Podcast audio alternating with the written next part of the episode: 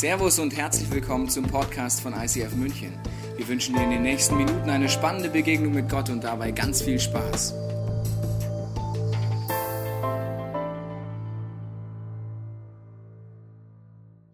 Die Qualität deiner Entscheidung beeinflusst die Qualität deines Lebens. Darum geht es in dieser Serie. Wir haben letzte Woche angefangen. Heute geht es weiter damit. Wie kannst du in deinen Entscheidungen, in deinem Leben göttliche Prinzipien kennenlernen und so entscheiden? Weil ich merke, da ging es letzte Woche schon drum. Unsere Challenge ist folgendes. Wenn wir über große Entscheidungen nachdenken in unserem Leben, ist im seltensten Fall so, dass wir so klar sehen wie im Münchner guten Bergwasser, nicht wahr? In unseren, da sieht man ganz klar, ja logisch, klarer geht es gar nicht, sondern wenn wir Entscheidungen treffen, geht es uns oft so, dass unsere Gedanken nicht so klar sind. Sie sind durchgemischt, sie sind gemixt von verschiedenen Sachen. Zum Beispiel kommen wir alle aus einer Prägung. Wir haben eine Mama, ein bisschen Würze mal hier reinmachen, ein bisschen Bouillon. So. Mama. So, wir haben eine Mama, die hat uns geprägt, definitiv, nicht nur konstruktiv, weil jeder Mensch tut nicht nur konstruktiv prägen, sondern irgendwas mitgegeben. Dann haben wir einen Papa, was Süßes, Kleines Wortspiel. Ja, auch der Papa hat dich geprägt, ganz klar. Ja, und dann gibt es natürlich noch deine Kultur, aus der du herkommst. Das kann aus dem Land sein, aus dem du kommst. Kann auch sein, dass du aus dem Schwabeländle kommst. Dann heißt es Schaffe, Schaffe, Häuslebauer. Komm, Schaffe, Schaffe. Noch ein bisschen Häuslebauer, noch ein bisschen Schaffe, noch ein bisschen Häuslebauer. Ja, dann bist du auch irgendwie im Glauben geprägt. Also religiös geprägt. Das kann nicht nur gut sein in deinem Gottesbild, ja, dass du denkst, ja, wie ist Gott, wie ist er drauf, meint das gut mit mir, meint das nicht gut mit mir. Und dann gibt es auch noch den Zeitgeist.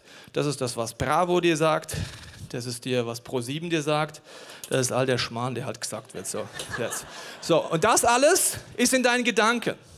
Und wenn du eine Entscheidung triffst, ist das hier erstmal komplett da und du siehst nicht mehr klar und es sind für dich viele Dinge normal, vielleicht durch die Prägungen, vielleicht durch die Traditionen, die können noch so zerstörerisch sein, die Tradition, die ist aber gar nicht bewusst, es deine Familiengeschichte ist. Der Zeitgeist kann dir auch etwas erklären, wo du, wenn du mal ein bisschen drüber nachdenkst, sagst, ja, aber eigentlich will ich so gar nicht leben.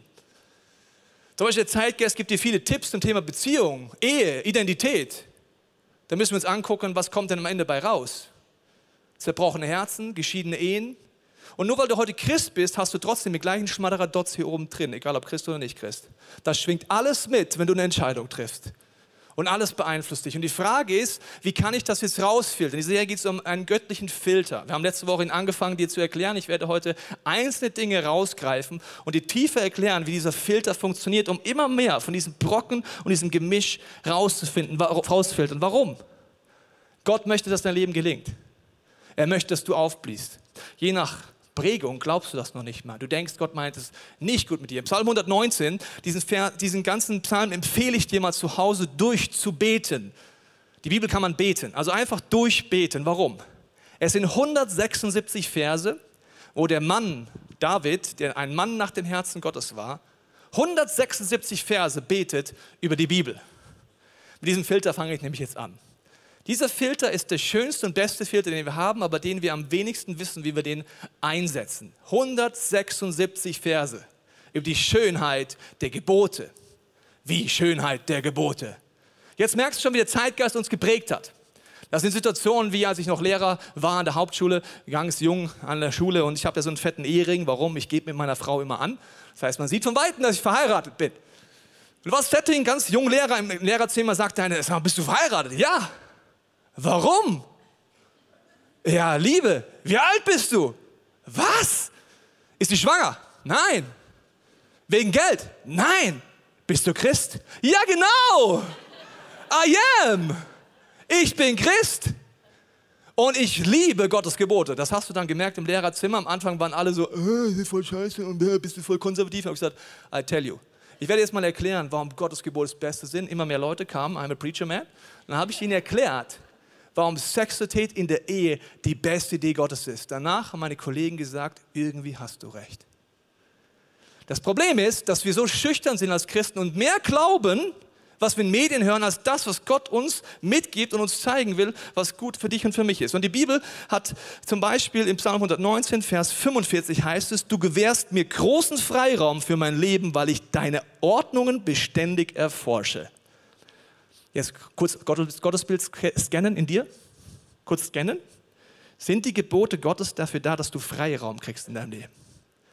Sind sie dafür da, dass du aufblühst, es dir gut geht, Mann und Frau in ihre Identität kommen und es eine gute Nacht kommt? Sagst du ja, dann schau dein Leben an.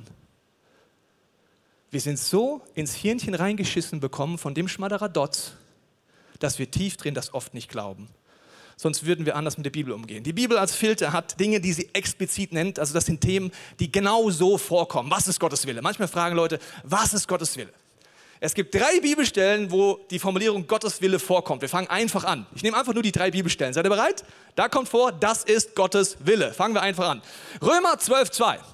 Und stellt euch nicht dieser Welt gleich, also Schmadradotz, sondern ändert euch durch Erneuerung eures Denkens, eures Sinnes, eure Gesinnung, auf das ihr prüfen könnt, was Gottes Wille ist, nämlich das Gute, Wohlgefällige und das Vollkommene. Die Bibel sagt, es ist Gottes Idee, dass dein Denken, deine Gesinnung sich ändern muss, weil sonst tust du auf dieser Grundlage einfach Entscheidungen weiter treffen, wie du geprägt bist.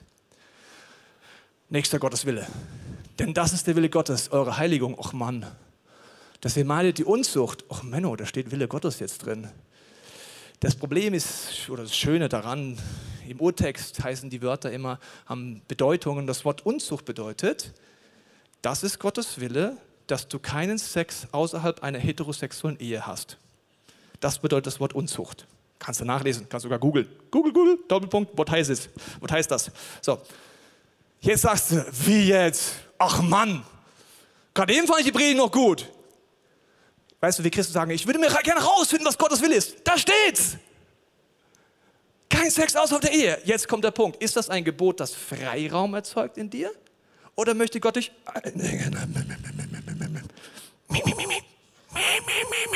dir das Leben rauben, dass du es nicht schön hast. Eigentlich wäre es gut für dich, rumzuvögeln. Aber Gott sagt, so goes it not.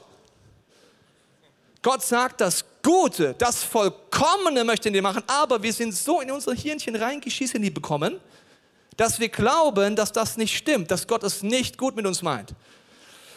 Nochmal ein Wille Gottes, jetzt wird es wieder lustiger. Seid allzeit fröhlich. Okay, jetzt macht es wieder Spaß. Betet und Unterlass. Ach Mann. Seid dankbar in allen Dingen, denn das ist der Wille Gottes in Christus Jesus für euch. Diese drei Bibelstellen gibt es. Das ist Gottes Wille. Okay, Gottes Wille ist, dass du aufblühst, das Leben passiert. Und jetzt ist die Frage, wie gehe ich damit um? Psalm 119 gibt es hier jetzt unser Vorbild David, Vers 103.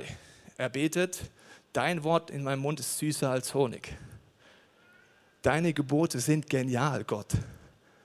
Also wir verhalten uns auch als Christen manchmal so, als hätte es Gott nicht drauf.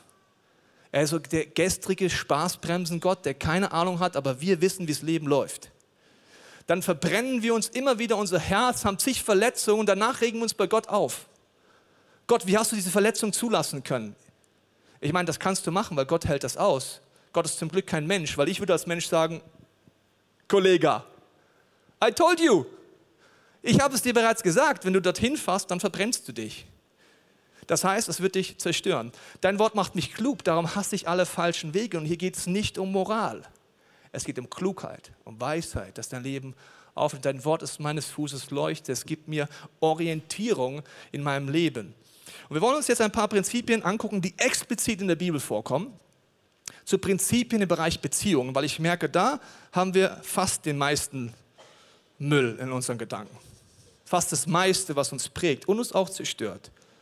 Und ich habe dir heute mitgebracht Warnsignale in deinem Leben, dass du scheidungsgefährdet bist. Egal ob Single, in einer Beziehung oder verheiratet bist. Diese Warnsignale, die ich heute zeige, sind aus verschiedensten Untersuchungen und auf biblischen Prinzipien aufgebaut. Diese Warnsignale bedeuten nicht, dass du verflucht bist, wenn sie in deinem Leben sind. Sie bedeuten, dass du dann, wenn du Gott vertraust, ernsthaft hinschauen möchtest, wenn du eines Tages eine Ehe führen willst, die aufblüht und eine Beziehung haben willst, die auf göttlichen Prinzipien aufgebaut ist. Das erste Merkmal, dass du scheidungsgefährdet bist, ist destruktiver Umgang mit Wut und Versöhnung. Der Zeitgeist sagt dir relativ viel, wie du dich verhältst in Konflikten. Sehr viel. Muss ich dir nicht aufzählen, reflektier einfach, was alle Menschen machen und schau, was rauskommt. Hier gibt es den Tipp für Wut und Versöhnung, Epheserbrief. Da heißt es, wenn ihr zornig seid, dann ladet nicht Schuld auf euch, indem ihr unversöhnlich bleibt lasst die Sonne nicht untergehen und dass ihr einander vergeben habt. Gebt dem Teufel keine Gelegenheit, Unfrieden zu stiften. Egal ob Single oder eine Beziehung, dieses geistige Prinzip musst du lernen, wenn du eine Beziehung haben willst, die aufblüht. Wenn du nicht weißt, wie du mit Wut und Versöhnung umgehst, wird jede Beziehung irgendwann crashen. Und da kannst du jetzt nicht zu jung und nicht zu alt für sein, das ernst zu nehmen. Meine Frau und ich leben das Prinzip und ich merke einen kleinen netten Nebeneffekt, warum das funktioniert bei uns, weil je später es wird in unserem Streit, desto demütiger werde ich. Also um 21 Uhr bin ich der Meinung, es ist ganz klar Ihr Fehler. Das ist ganz klar. Also um 21 Uhr, ganz klar Ihr Fehler. Um 22 Uhr sage ich, ja, ich habe vielleicht auch ein bisschen Anteil. Um 23 Uhr bin ich der Meinung, es war mein Fehler. Und um 24 Uhr bin ich der Meinung, es wird immer mein Fehler bleiben. Also je später es wird, desto demütiger wird der stolze Mensch. Verstehst du? Das ist schon ein bisschen jetzt im Spaß, aber es stimmt auch. Okay, also Warnsignal Nummer eins. Wenn das in deinem Leben ist, deswegen bist du nicht verflucht, aber dann solltest du lernen, mit Hilfe deiner Church, durch ohne Ende Angebote, wie kann ich versöhnen, vergeben, neu anfangen? Wie geht das? Und das funktioniert nicht, indem du dich einfach mit Medien fortbildest, sondern es geht damit, indem du das Wort Gottes anfängst zu erleben. Nächster Scheidungswarnhinweis. Keine biblische Vision von Ehe.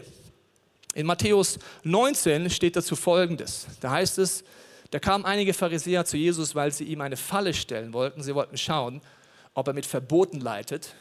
Sie fragten ihn, darf sich ein Mann von seiner Frau aus jedem beliebigen Grund scheiden lassen? Jesus antwortete, habt ihr denn nicht gelesen, was in der Heiligen Schrift steht? Das könnte uns manchmal auch antworten, oder? Habt ihr nicht gelesen, was da drin steht? Also wir reden mehr über die Bibel, als dass wir die Bibel aufschlagen manchmal. Okay. Da heißt es doch, dass Gott am Anfang die Menschen als Mann und Frau schuf und sagte, ein Mann verlässt seine Eltern und verbindet sich so eng mit seiner Frau, dass die beiden eins sind mit Leib und Seele. Ich werde in zwei Wochen darüber predigen, über die vier Gesetze der Ehe. Wenn du diese Gesetze nicht kennst, wird deine Ehe nicht besonders erfolgreich sein. Wenn du sie kennst, blüht sie auf. Weil ich sage dir eins, Gott erfindet nichts, was kompliziert ist. Wusstest du das? Er schafft sogar so, dass wir Männer es hinkriegen. Das ist jetzt ganz tief. Gott kreiert nur etwas, was selbst wir Männer hinkriegen, wenn wir seine Prinzipien verstehen und wenn wir sie uns dran halten. Und dann geht es weiter, dann sagt er, schau mal, sagen sie, Mose hat doch den Scheidebrief eingeführt. Sagt er, ja, das hat er, aber nicht, weil es Gottes Idee ist, dass ihr euch scheiden lässt, sondern weil ihr hartherzig seid. Das heißt, weil ihr in euren Herzen nicht den Wunsch habt, das ist Hartherzigkeit, Gottes Ideen rauszufinden, werdet ihr euch auch scheiden lassen und ihr werdet euch auch scheiden. Und Gott liebt dich dann immer noch. Aber es liegt an deiner Hartherzigkeit und nicht daran, dass das nicht funktioniert. Jesus sagt, ich habe einen neuen Bund. Den schreibe ich in die Herzen. Aha.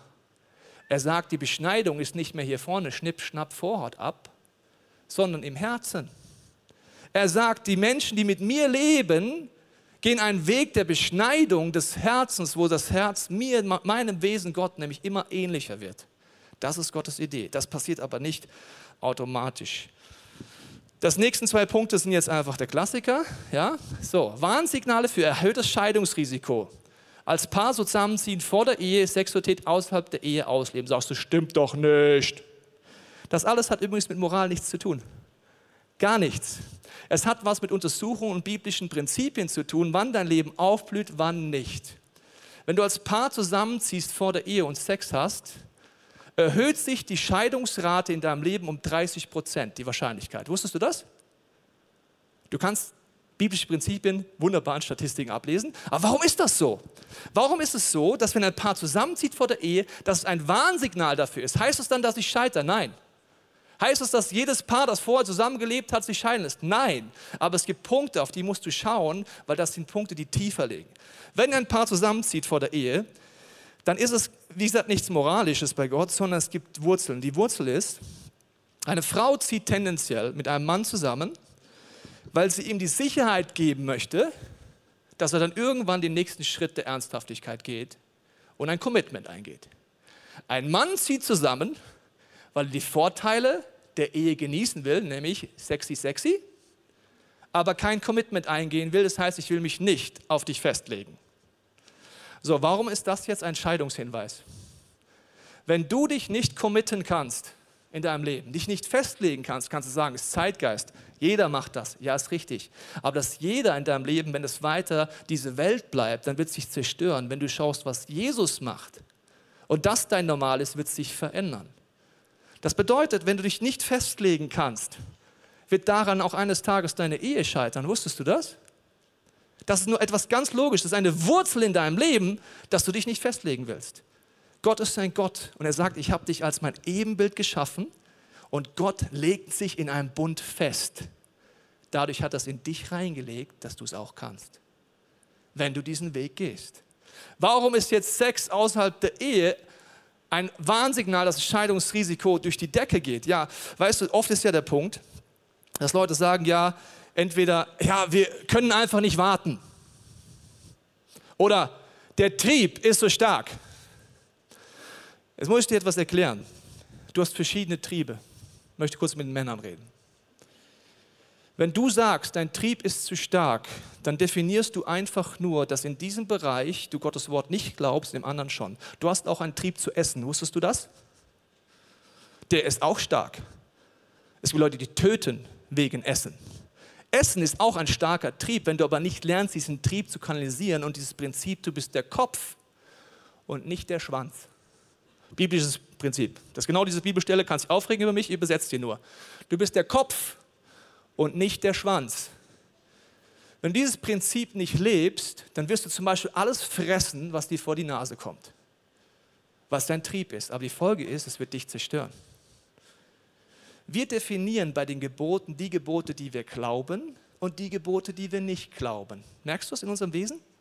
Bei Essen sagen wir vielleicht, das verstehe ich noch, selbst wenn ich nämlich zu viel esse gerade, weiß ich, eigentlich ist es nicht schlau. Bei Sexualität, weil wir Gott nicht vertrauen, sagen wir, ich muss halt. Und dann kommen wir so auf Ideen, zum Beispiel, dass wir sagen, wie weit darf man denn gehen? Letztens haben ein junges Paar mich gefragt, ja, also, ja, ist dumm jetzt, dass das in der Bibel steht, ne?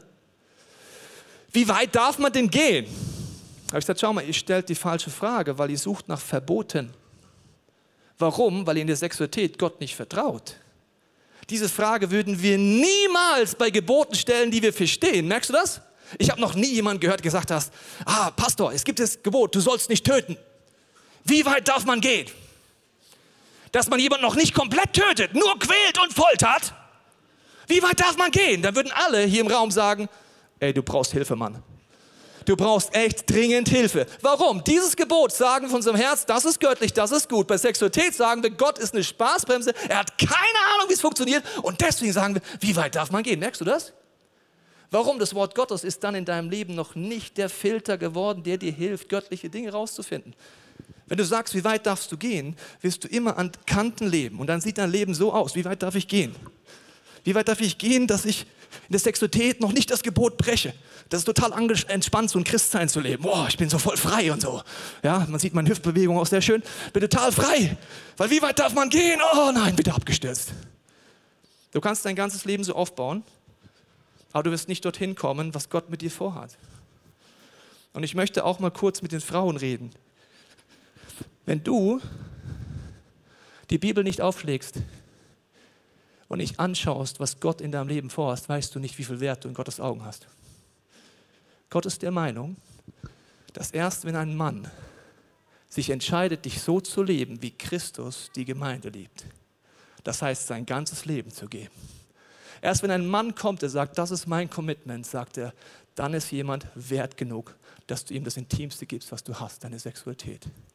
Erst wenn er vor dem Traualtar steht, wenn dir einen Ring ansteckt und ein Commitment macht und du vorher hoffentlich getestet hast, ob der Kollege Commitment einhält oder nicht, dann ist er wertvoll genug für dich.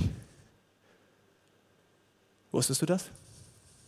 Gott sieht so einen Wert in dir und liebe Männer in euch auch. Er sieht in euch einen Wert, dass ihr frei werdet davon, dass ihr nicht getrieben seid. Und wenn du es als Single nicht angehst oder eine Beziehung nicht angehst, dann werden die Dinge dich killen. Und jede Beziehung killen, ob du es willst oder nicht. Oft haben wir so eine egoistische Einstellung von Liebe durch den Zeitgeist, wie die Geschichte vom Fisch. Ich erzähle sie dir mal. Liebe ist ein Wort, das in unserer Kultur fast schon ihre Bedeutung verloren hat. Ein junger Mann, der gerade genüsslich einen Fisch aß, wurde von einem Rabbi gefragt, warum den Fisch denn esse. Darum erwiderte er, ich liebe halt Fisch. Der Rabbi stellt klar, aha, du liebst den Fisch also. Und deswegen hast du ihn aus dem Wasser genommen, ihn getötet und gegrillt. Sag mir nicht, dass du den Fisch liebst, denn du liebst nur dich selbst. Und weil der Fisch so gut für dich schmeckt, hast du ihn getötet, aus dem Wasser genommen und gegrillt. So viel Liebe in unserer Welt entspricht dieser Fischliebe. Wenn sich ein junges Paar verliebt, heißt das oft, dass der Partner die emotionalen und körperlichen Bedürfnisse von mir befriedigen soll. Ich liebe nicht dich, ich liebe mich. Das nennt man Ego-Sex. Im Sex geht es nur um mich. Gott hat so wunderschöne Dinge in Sexualität. Habe ich jetzt keine Zeit, die alle zu preachen. Ey. Lest bitte die Bibel. Ey. Sex ist in, in, in dem hebräischen Denken Worship. Es ist die Erfüllung, wenn es nicht mehr um dich geht, sondern um anderen. Es, wenn es darum geht, ach, jetzt habe ich keine Zeit. Okay, also Ego-Sex. Jetzt sagt jemand zu mir, ja, weißt du, Tobias, ich dachte im ICF, seht ihr das nicht so eng? Also, weißt du, wir sind keine moralisierenden Menschen, aber ich sage dir jetzt etwas über mich. Ich liebe Jesus über alles und ich orientiere mich an der Bibel. So, jetzt musst du definieren, wer ist jetzt noch das ICF? Du musst für dich Entscheidungen treffen. Liebst du Jesus über alles und orientierst du dich auch an der Bibel, ja oder nein? Ist eine Kirche voller Freiheit? Ja, weil wir nie mit Druck arbeiten, aber Gott hat einen guten Plan für dein Leben.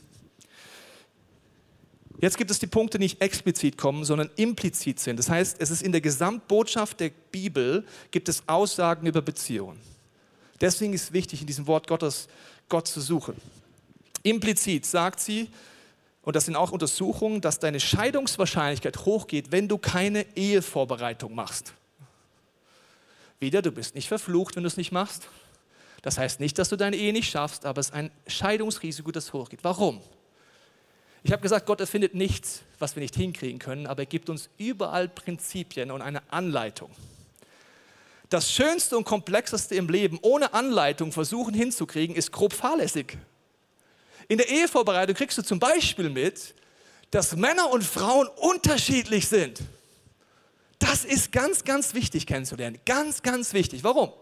Der Zeitgehalt, der dir ständig in dein Hirn reinfurzt, sagt dir was anderes.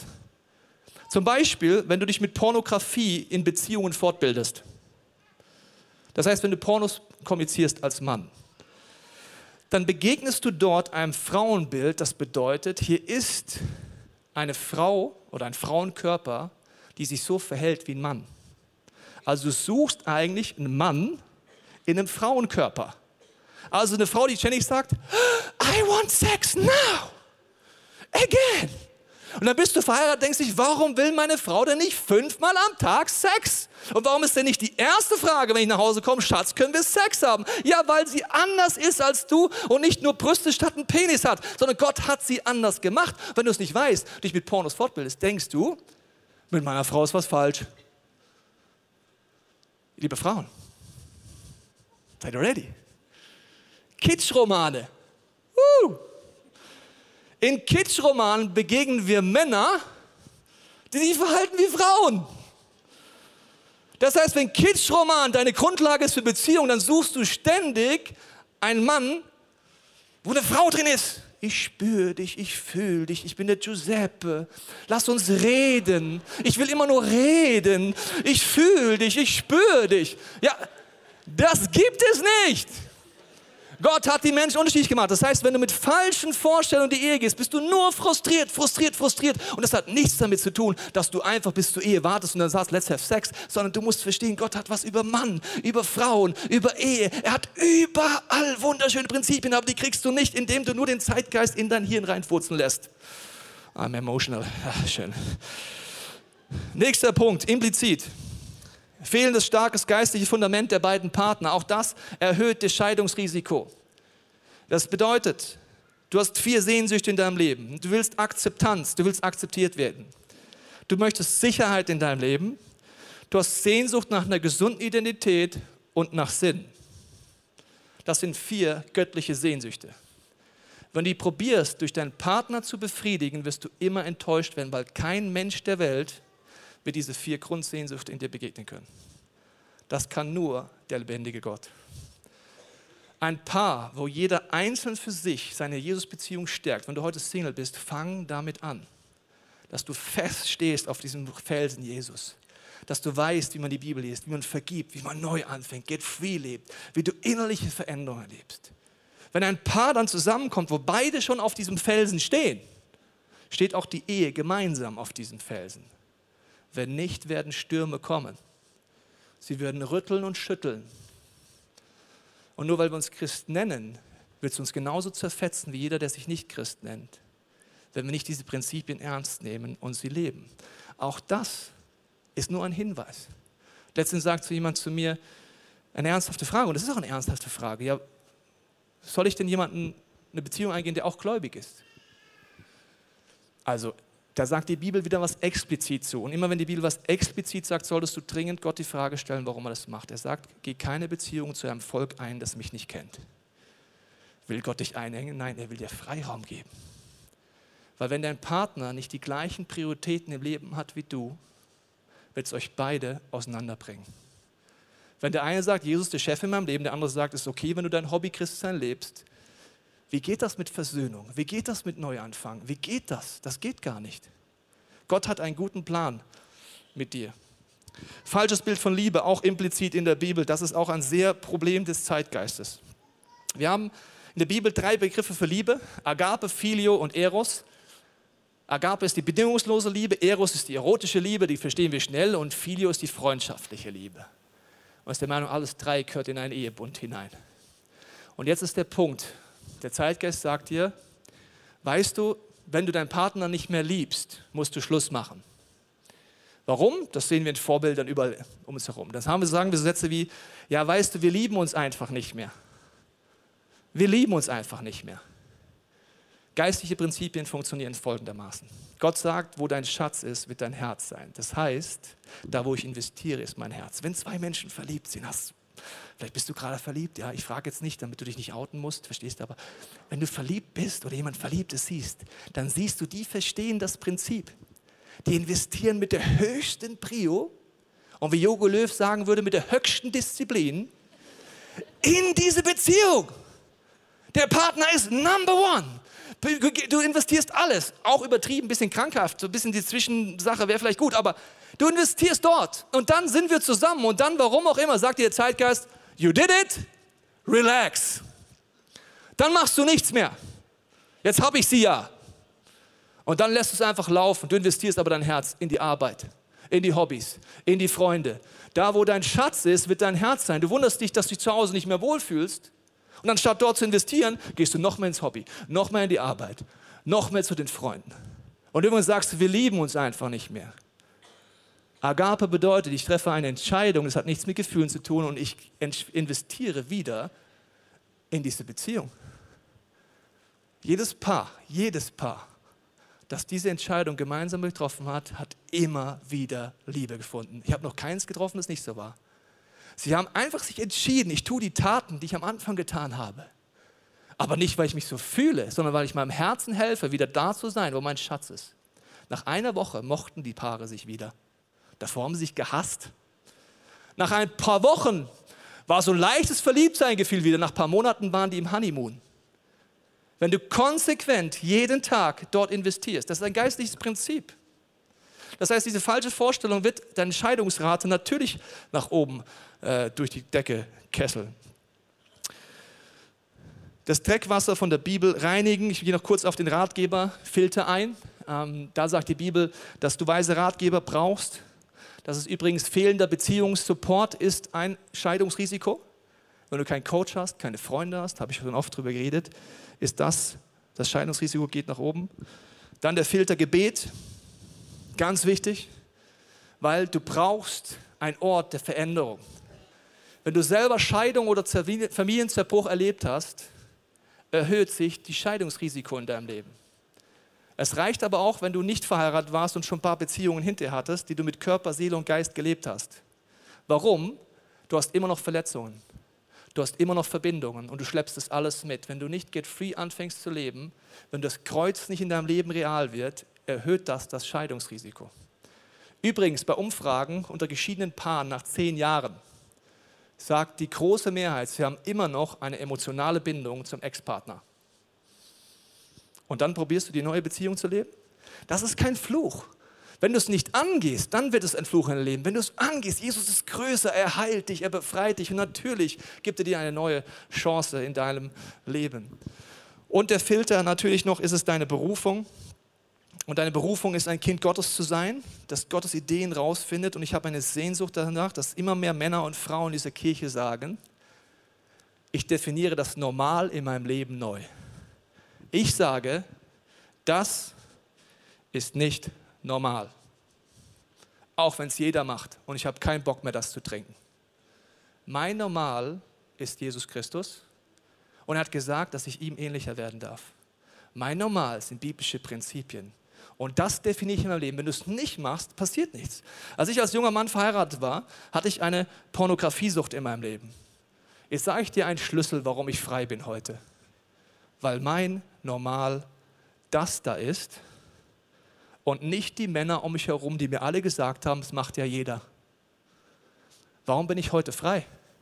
Ich gesagt habe, Jesus, du bist normal. Ich weiß nicht, wie lange es dauert, ich weiß nicht, welche Kämpfe es ist, ich weiß nicht, was es bedeutet, aber du bist normal.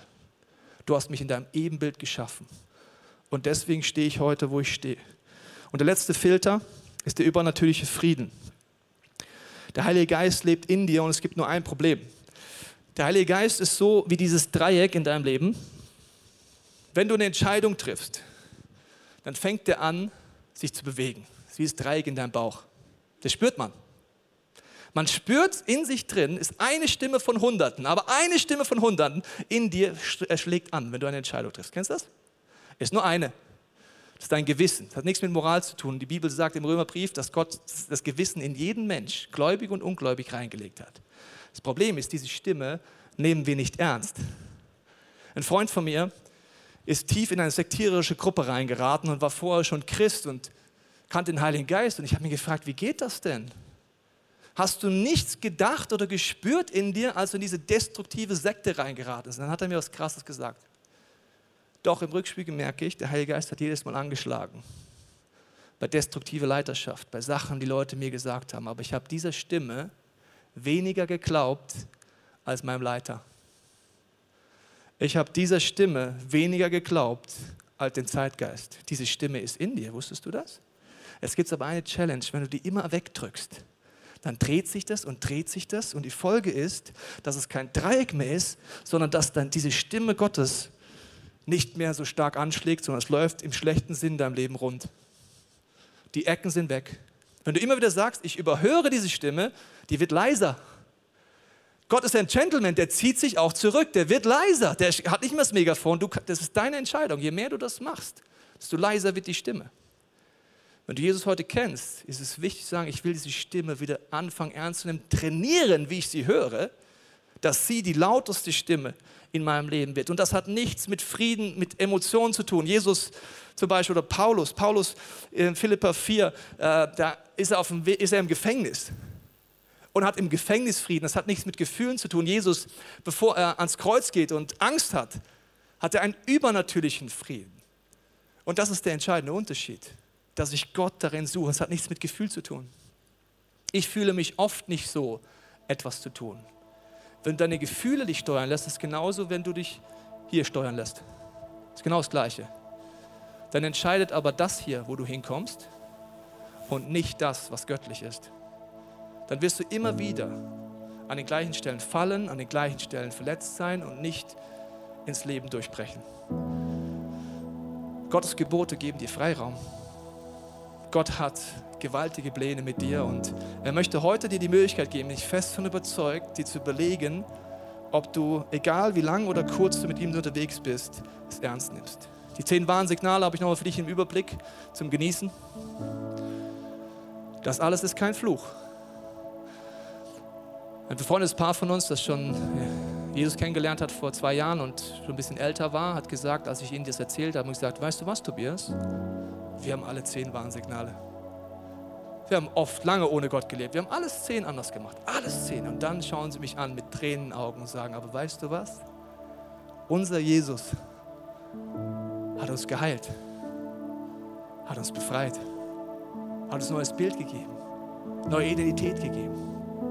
Im Get Free sind wir zigfach hingegangen und heute stehen wir als Ehepaar da, das ein lebendiges Wunder ist. Es ist egal, wie viel Warnsignale es deinem Leben gibt. Die Frage ist, nimmst du es ernst? Und ich möchte heute beten, dass du, wenn du magst, dem Heiligen Geist neue Raum gibst in deinem Leben. Dass du der Bibel anfängst, den Raum zu geben, dass sie dich verändert. Und nicht, dass du darin liest, um deine Meinung zu bestätigen. Ich möchte dafür beten wenn du magst, kannst du deinem Herzen mitbeten. Vater, ich danke dir für jede Person heute. Ich danke dir, dass du jetzt redest mit dem Heiligen Geist. Ich binde jeden Geist der Anklage über dir auch diese Stimme in dir, die hoffnungslos ist, ich binde sie jetzt im Namen Jesus, diese Lüge, dass es eh schon hoffnungslos ist in deinem Leben. Auch diese Stimme, die dir sagt, ich habe es oft genug probiert. Ich sage dir heute etwas. Wenn du einen Weg gehst, dass das Wort Gottes in deinem Leben deine Richtschnur wird. Wenn du vielleicht Psalm 119 die nächsten Wochen betest, den Heiligen Geist suchst und die Angebote unserer Church nutzt, wird sich dein Leben radikal zum Positiven verändern. Vater, ich bete für Frauen und für Männer heute, dass du eine Sehnsucht freisetzt, zu sagen, Jesus, du bist das Normale in meinem Leben. Ich will mich nicht mehr an dem orientieren, wo ich um mich herum nur Zerbruch und Schmerz sehe, sondern an dir. Setzt du eine heilige Sehnsucht frei jetzt in diesem Raum und wenn wir diesen Song hören, No Longer Slave of Fear, dass du unser Herz redest, dass wir keine Angst haben brauchen, uns für dich zu entscheiden, keine Angst brauchen, ganze Sache mitzumachen, sondern dass das Beste ist, was uns passieren kann.